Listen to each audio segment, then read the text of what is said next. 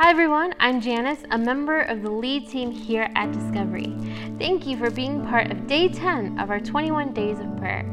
Today's topic is the poor and broken in our country, and our verse is in 1 John 3:17. It says if anyone has material possessions and sees a brother or sister in need, but has no pity on them, how can the love of God be in that person? That verse has always been like a punch in the gut for me.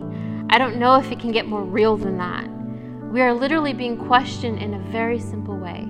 How can you love like him? You're not seeing the person that's poor and broken in front of your eyes. How can you love like him? Sadly, the poor and broken are all around us, in obvious ways and in not so obvious ways. It can look like the gentle man or woman on the side of the street to a very struggling student trying to get an education for their future. I need to remember that my material possessions can be a possible resource for someone else. Am I putting others' obvious needs ahead of my own? Am I letting go of things that don't matter for a person who does? I should be living a life where I pay forward what God gives me. Most of the time, what I need to remind myself with is what is mine isn't actually mine. My blessings and possessions are all His because it's given by Him why not share it? Let's pray.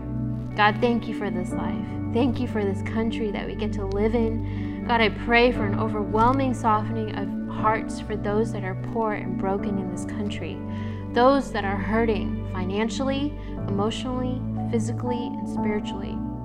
I pray that we feel empathy and have a seeking heart for people that need a tangible demonstration of your love. Let us have the opportunities to give. Have us be your light in our communities. I pray that this country of ours and its leaders see the broken and the poor as not just a percentage or a number, but a human being with life and purpose, a person that you made. I pray that my words don't spark condemnation or guilt, but a reminder of one of the ways of what loving like you looks like. Thank you, God. We love you. In Jesus' name, amen. Thank you for hanging out with me this morning. Check back tomorrow, same time, same.